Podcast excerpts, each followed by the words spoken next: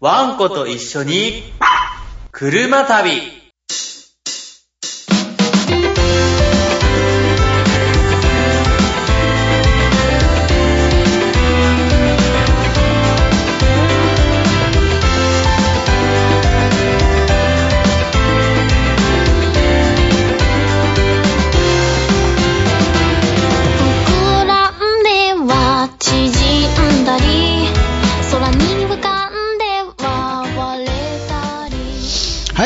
も日本オートキャンプ協会でインストラクターをしています。矢野さんですどうもということで、え第14回、え配信になりましたが、私がなぜ一人で喋っているかと言いますとですね、えーちょっとミッチーとね、私で、えー時間、収録の時間がね、なかなか取れなくて皆様たちにお伝えしたい情報がなかなか出せないということで、えーと、ミッチーのね、ヘビーデューティースタイルと矢野さんのキャンカーライフ、これをですね、えー、単独で配信してみようということになったんで、その方がね、皆さんに、えーとお伝えできる情報も早くお伝えできるかと思い、今回からやってみようと、まあ、こういった塩梅になってんですね。えーということで、今回私、矢野さんが、矢野さんのキャンカーライフを皆様にお届けしたいと思っております。えー、まあね、どんな感じになるかわかりませんけれども、私、矢野さん、一人で喋る。うーん、どうしよう、という感じなんですけどね。まあ、頑張って喋っていこうと思っています。私の、えーキャンカーライフ、キャンピングカーのね、情報と、それから、えーワンちゃん連れの方たちに向けてね、おすすめのスポットや、えーおすすめのキャンプ場、ね、えーまあ遊びける楽しい場所などなどを配信していこうと、まあこう考えておりますので、ぜひご期待ください。はい、えー、では第14回ワンコと一緒に車旅始まり始まり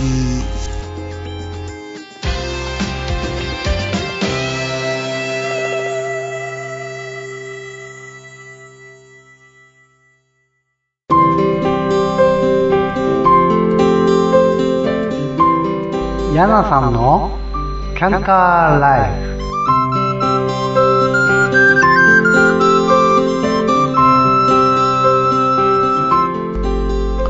はい、ということで、矢田さんのキャンカーライフ、私ね、日本オートキャンプ協会、インストラクターを申しております、矢田さんがお届けします。ということで、今回第1回目、さあ、えーキャンピングカーといってもですね、えー種類があります。まずですね、種類、ざっくり、ざっくりじゃないですね、種類を、まあ、言っていきますと、えーバンコン、ね、それから、えーキャブコン、で、バスコン、フルコン、トレーラー、軽キャンピングカー、こんだけあるんです。そして、まずね、えー、バンコンからどういうものか説明していこうと思います。まず、バンコン。ね、これは乗用車のバンタイプですね。わかりやすく言うと、トヨタのハイエースとか、ね、えキャラバンとか、まあ、ワンボックス。最近はワンボックスもいますね。えーそのような車の後ろを改造して、えー作ってあるのが、これがバンコンということですね。えーこちらのいいところ、ね、えー乗用車タイプですので、極端に、えー大きくない、長さも長くない、ね。ので、安心して運転できる。乗用車感覚で普通に運転ができる。というのが、えー、バンコンの良さです。で、えー、若干のデあとデメリットとしてみれば、まあ、え、バンタイプですので、室内空間ですね。これが限られてきてしまいます。そんなに極端に広くということは、え、幅、長さがある程度広げる部分が決まってきてしまうんですね。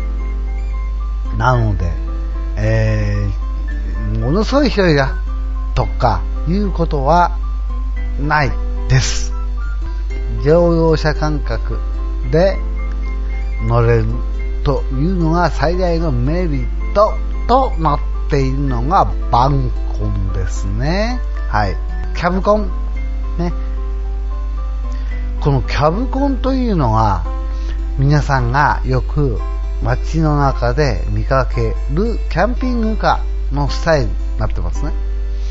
え要は、運転席の部分と住居部分が別々、別々、うん、後から作ったもの、うん、例えば2トン車のトラック、ね、このトラックの運転席の後ろ側にね、本来、えー、トラックがね、四角い箱がついてますよね。あの箱を、要は、えー、住居スペースに変えて作ってあるものです。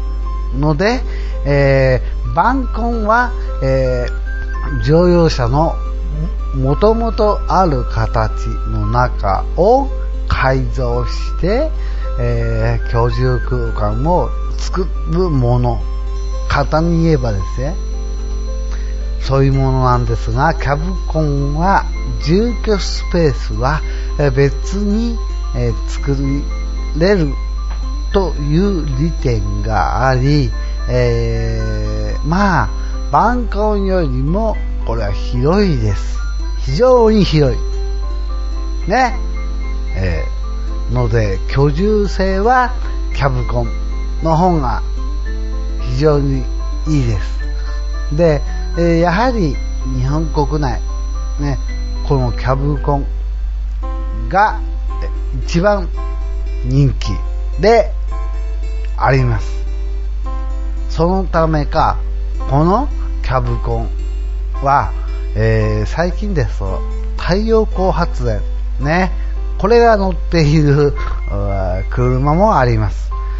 なぜかと言いますと、ね、え、キャンピングカーの最大のメリットというのはですね、えー、例えばキャンプ場予約しようかとかね、えー、どこどこ泊まり行くんで何何かをしようかといった場合に必ず起きてくるのがチェックイン、チェックアウトの時間ですよね。うん。で、えー、その時間に合わせて、え、周りのことを全て動かして、まあ、動いていくということになってしまうんですが、キャンピングカーは、えー、極端な話ね、えー、まあ、どっかの駐車場、公園の駐車場、ね、コンビニの駐車場とか、えー、道の駅、ね、高速道路のパーキング、ね、ここでネットマニーができてしまうんですのでどこに行こうかではなく、まあ、とりあえず車を出して走って気ままな旅ができるというのがキャンピングカーの最大の魅力。なので、時間に追われて、何時にチェックインしなくちゃいけない、何時までに出なくちゃいけないとかというのが、えー、なくなるわけですね。非常に気ままな旅ができるというのはキャンピングカーの最大の特徴なんですが、このキャブコンは、まあ、ね、パーキングで止まっていた時に当然中でですね、暑い寒い時にはエアコンもついております。これは最近の車はもう本当に家庭用のですね、エアコンがついていますから、あまあ消費電力とか諸々もね、非常に少なくて済む。ね。で、えー、まあガスコンロもあるので、えー、水を汲んできて、まあ水も貯められますから、そこの水も使ってもいいですから、ね、中でご飯も食べられるということです。そして、最近なんですがね、えー、以前はトイレもあったんですね、トイレ。ところが、トイレの排泄の処理の問題があって、えー、本当に最近の車といいますかね、はトイレはないです。ね。えー、まあ、収納ボそのトイレの部分が収納になっていたり、あるいは、えー、シャワーだけになっていたりとか様々です。うん。まあ、コンビニとかね、パーキング、道の駅ありますんで、まあそこ行けばね、まあなんとかなる。ということで、あとは処理の問題ですですね。えー、汚物の処理になってくるので、衛生的な問題もあり、今は、えー、トイレはなくなってます。ついていませんね。キャブコンでも。はい。で、えー、キャブコンの良さは先ほども言いました。えー、一番居住スペースがちょうどいい大きさになっていますし、えー、ね、えー、まあ、トラックでも乗用車よりも一回りが大きいんですが、まあ、乗ってみて、運転をしてみて、さほど、えー、大変でもない。だいたいですね、長さは、えー、5メーター後半から、えー、6メーター後半があるかないかですね。そのぐらいです。はい。長さが。なので、全長は、えー、それほど長くはないので、まあ、乗りやすい。運転するのも運転しやすい方ですね、キャブコンは。はい。で、デメリットになってしまいますけれども、まあこれバンコンと違いますよね。バンコンの場合はもう完全な乗用車の中にできていますから、あまあ、それをある程度、まあ普段使いということもできるんですが、キャブコンは完全なキャンピングカースタイルになっておりますので、普段,、えー、普段使いは、えー、できません。ね。えー、キャンピングカーで、まあ、コンビニ行こうコンビニ行こうとかね、通勤しようとか、ちょこっとできません。普通は。なので、まあそこら辺ですかね。はい。えー、続いてですね、あのですね、バスコン。これはもバス。バスをベースに使う、くっております。でバスって何のバス？はい。幼稚園の送り迎ええ、で使われているマイクロバスですね。はい。トヨタで言えば、えー、コースターとかね、シビリ、日産はシビリアンとかあるんですが、あのマイクロバスの後ろを改造して、ね、えー、住居スペースに改造してあるのがバスコンというものです。これはね、まあ私もバスコン憧れます。まあ、広い。ね。非常に居住空間が広い。で、えーバンコンバス、バンコンもキャブコンも、寝るところは、例えば、椅子の部分も、ちょっとこう動かしてベッドに変えますとかね、えー、ひとひねりしてえー、ベッドに変えるよ。ベッドに作り変えてそこで寝るよ。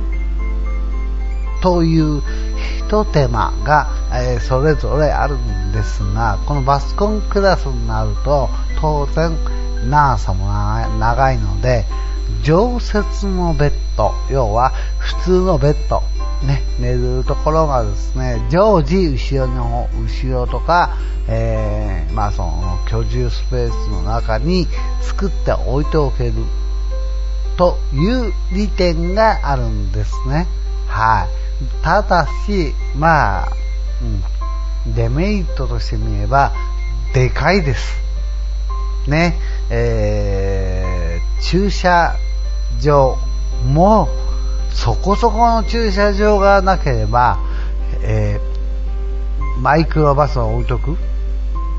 ことは、まあ、普通車用の駐車場には置けませんのでね、そこら辺が難儀になってきますよね、少し。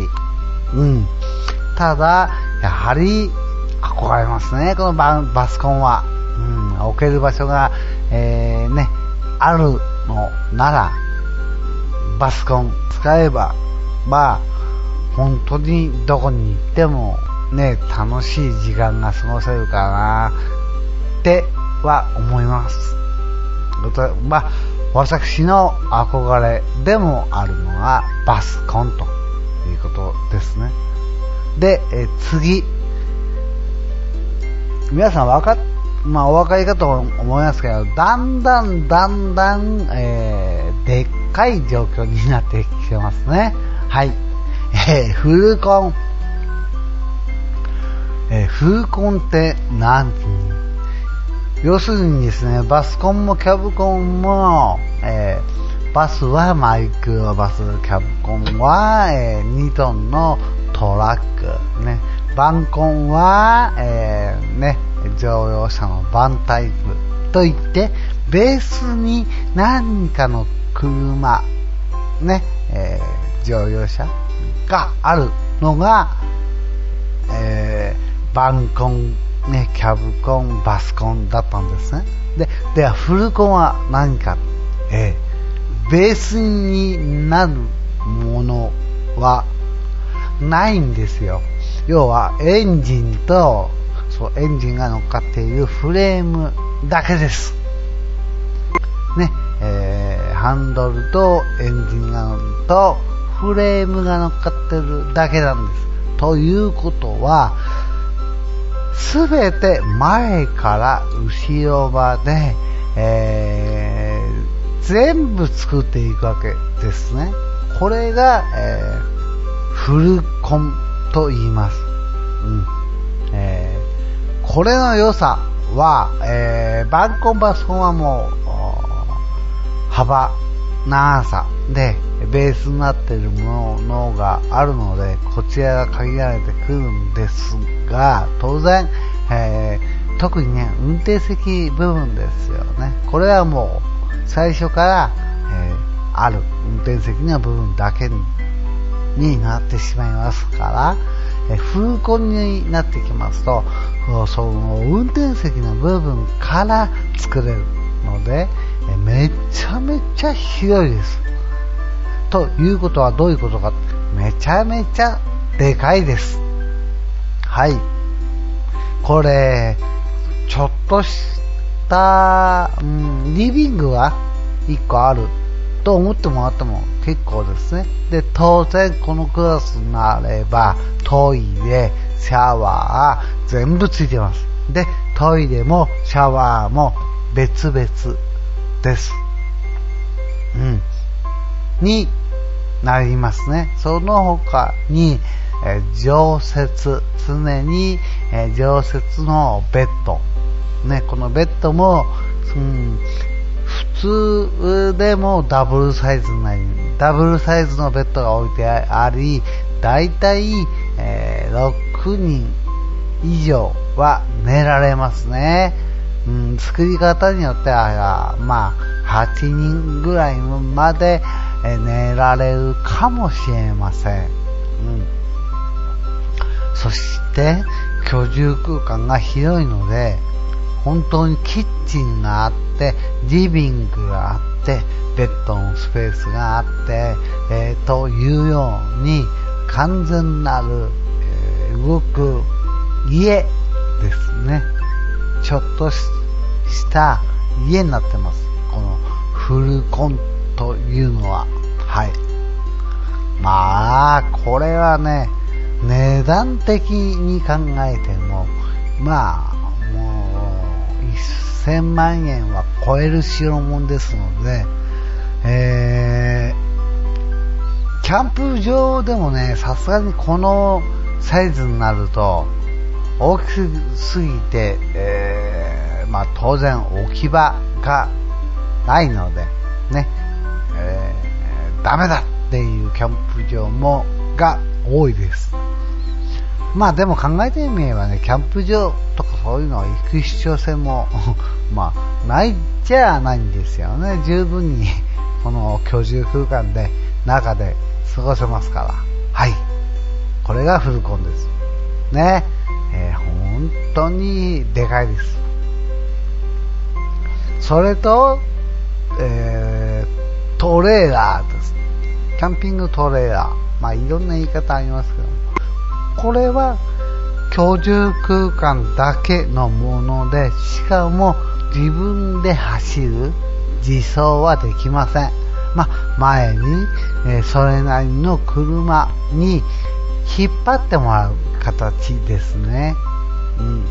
これは、すべて今まで言ってきたものは、自分で走れるタイプですので、えー車検もありますし、当然、それなりの値段がかかります。で、えートレーラー、これは車検がないのかと言ったら、えーまあ、タイヤついてますし、ブレーキね、えーもありますので、車検はあるんですが、非常に安いです。要するに、維持費が楽なんですね。うん、ただし、えートレーラーだけ単体で動かすということはできませんから、まあ、その分乗用車に引っ張るための改造が必要にはなってきますが、キャンピングカーをずっと持っていて、例えばキャブコンを持っていて、というランニングコストよりは、えー半分以下で、えーできますね。トレーラーの方は。そして、キャンピング場、キャンプ場について、例えば、ね、トレーラーだけを、そのサイトに、えー置いて、乗用車を切り離せば、本当にえー何かあった場合と言いますかね、ちょっとどっか行こうよ。近くの観光をしようよ。ということがあった場合、えーキャンピングカーね、トレーラー以外のキャンピングカーは全部そのまんま、えー移動しなくちゃなららないんですが、トレーラーの場合はね、引っ張る車は別にあの外せますので、えーそのトレーラーをキャンプのサイトにね、キャンプサイトに置いたまんま、乗用車で、まあ観光ができたりとか、買い物の行けたりとかね、そういった利点があるのがトレーラーですね。はい。ええで、えーまあマイナス要素というのはですね、えー運転するときに車、だいたい2台分の長さになってしまいますから、えー慣れるまでね、ちょっと時間がかかるかもしれません。はい。これが、まあ、トレーラー乗るときにちょっとどうかなって私は思った、なことですね。はい。さあ、続きましては、軽キャンピングカーですね。最近は、これ多いですね、軽キャン。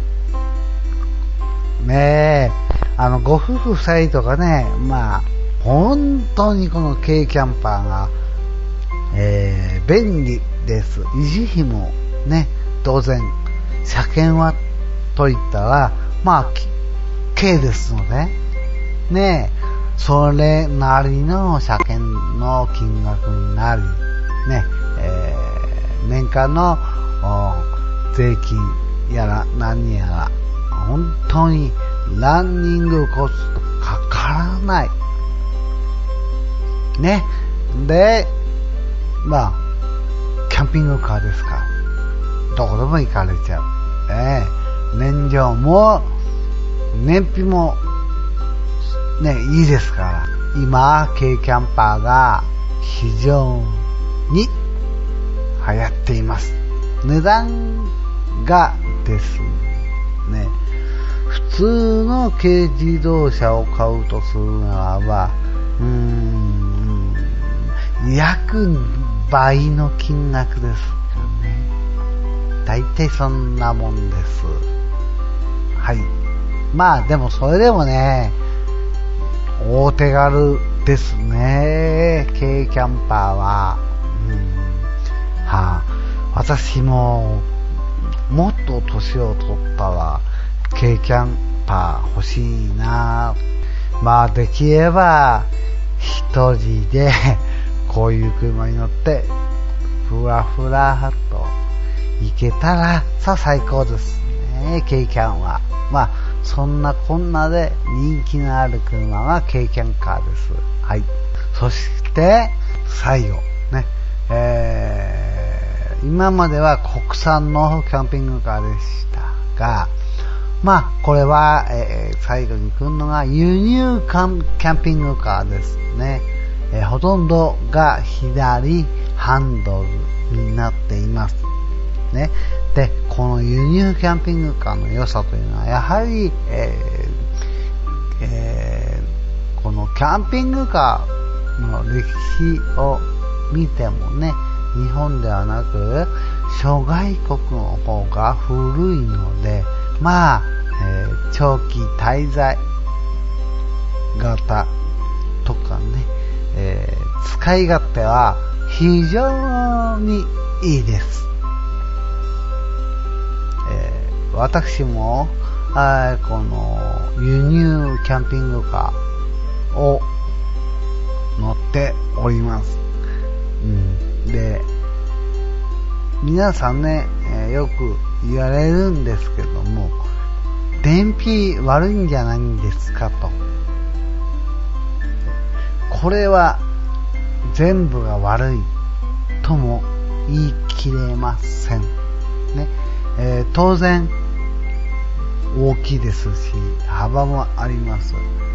重量もあるので、エンジンはやはり大きいエンジンがついています。ので、あまり燃費が悪いかと言ったら、私が乗っている車に関しては、そんなに悪いというふうには思いませんね。私は、えー、ロードトレックという車を乗っています。この車はまあ、えー、輸入外国ベースの車なんですが、バンコンタイプですね。バン。です。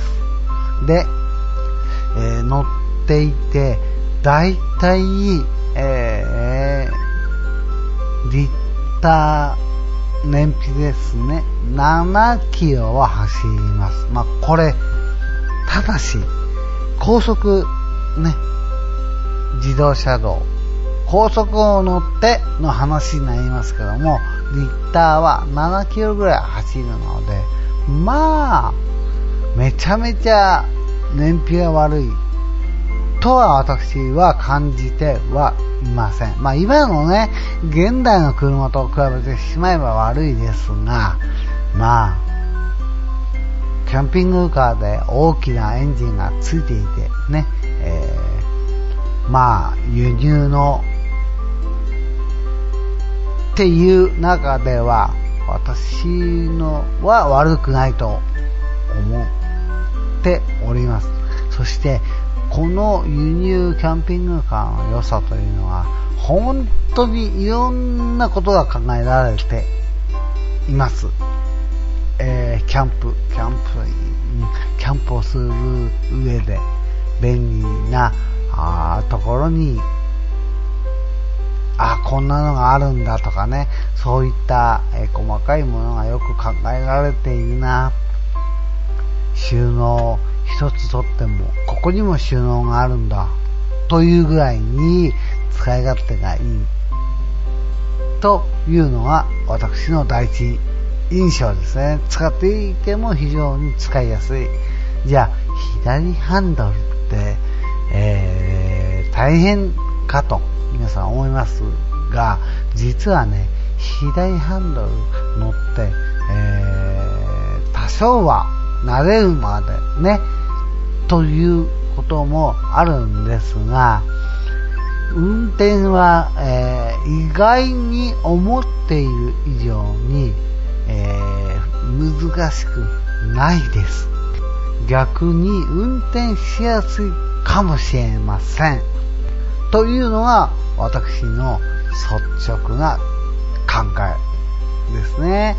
まあ現在も乗っていますので、これがね、輸入車のキャンピングカーですね。またもう一つ輸入車の場合は、とにかく、えー、まあ、あ広いとかでかいとか、そういった、あの、キャンピングカーが多いです。うん。大きいのということを考えれば、本当に大きいのが、大きすぎるのがありますので、ことと次第によっては、いやもう走っていかれる道路が決まってきちゃうでしょう。ということですね。日本の道路にあまりでかすぎると、うーん、ちょっとどうかなって思ってしまうようなサイズの輸入キャンピングカーもあります。はい。ただ、中は、えー、びっくりするぐらい広いです。ね。えーリビングというか、ラウン、ラウンジみたいになってますね、中ね。もう、うん。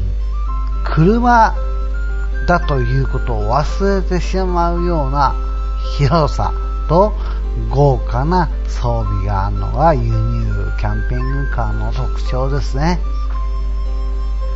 当然置き場は駐車場はそれなりの駐車場が必要になってきますし、まあ、値段も本当に、えー、2000万円台の車も普通にありますから、それが輸入キャンピングカーの特徴ですか。はい。そういうことで、ね、今回はキャンピングカーの種類、バンコン、キャブコン、バスコン、フルコン、ね、えー、トレーラー、それと、ね、あとは軽キャンパーに輸入キャンカー。これだけキャンピングカーには種類があります。買うときにもしね、将来的にもというのであれば、自分のキャンプスタイル、旅行スタイルを見極めて、それに合ったキャンピングカーをピックアップすれば、まあ、いいかと思っております。はい。えー、長くなってしまいました。以上、ね、矢野さんのキャンカーライフでした。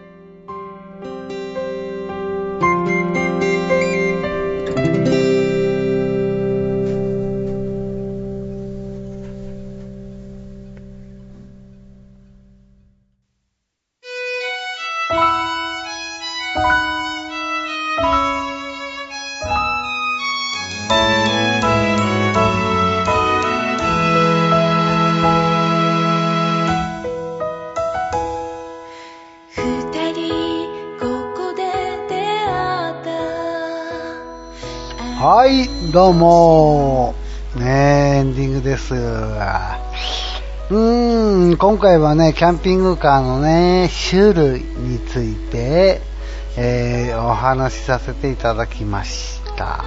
ねまあ私もね、買うとき、えー調べて、こんなにいっぱいあるのかと思ったぐらいね、ちょっとびっくりしたんですが、まあ、このようなね、情報とか、えーえーまあキャンピングカーに乗ってよかったこととかね、こんなことやっちゃいましたとか、えーまあね、様々な情報を皆さんにお伝えしたいなと思っておりますが、あーそれに合わせてですね、えーワンちゃんたちのね、情報もね、ワンちゃんとしていますか、ワンちゃんの遊べるところですか、ね、この情報もどんどんどんどん発信していこうと、まあ、こう考えているわけなんですよ。ね、せっかく皆さんね、ワンちゃん連れの方たちも聞いていらっしゃる方もいるかもしれません。その方たちにもね、うん、もっともっとね、楽しい情報とか、えーお伝えできれば、ね、ワンちゃんと共に楽しい、えーキャンピングライフ、ね、えーを送っていただければ、と思ってはおるんですね。はい。えーこれからもね、どんどんどんどんね、こう、配信していきたいと。まあ、気持ちはね、非常にあるんです。ね行動がね、ちょっとね、えー、疲弊してないと いうことで、まあ、頑張ってやっていこうと思っております。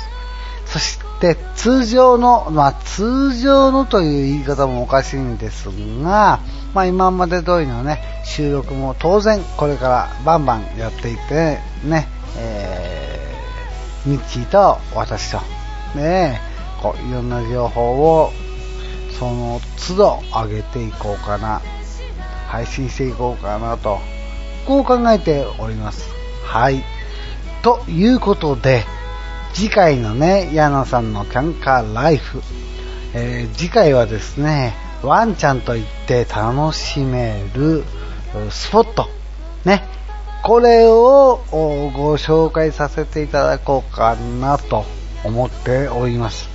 ね、これから寒くなってきて冬になって、それでもね、まあ、あの、結構面白い、ここいいよ、というスポットがありますので、こちらをですね、皆さんにお伝えしたいと、こう考えております。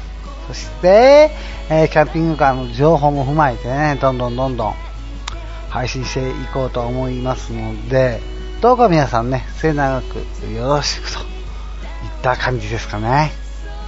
はい。ということで、またね、次回お楽しみくださいませ。はい。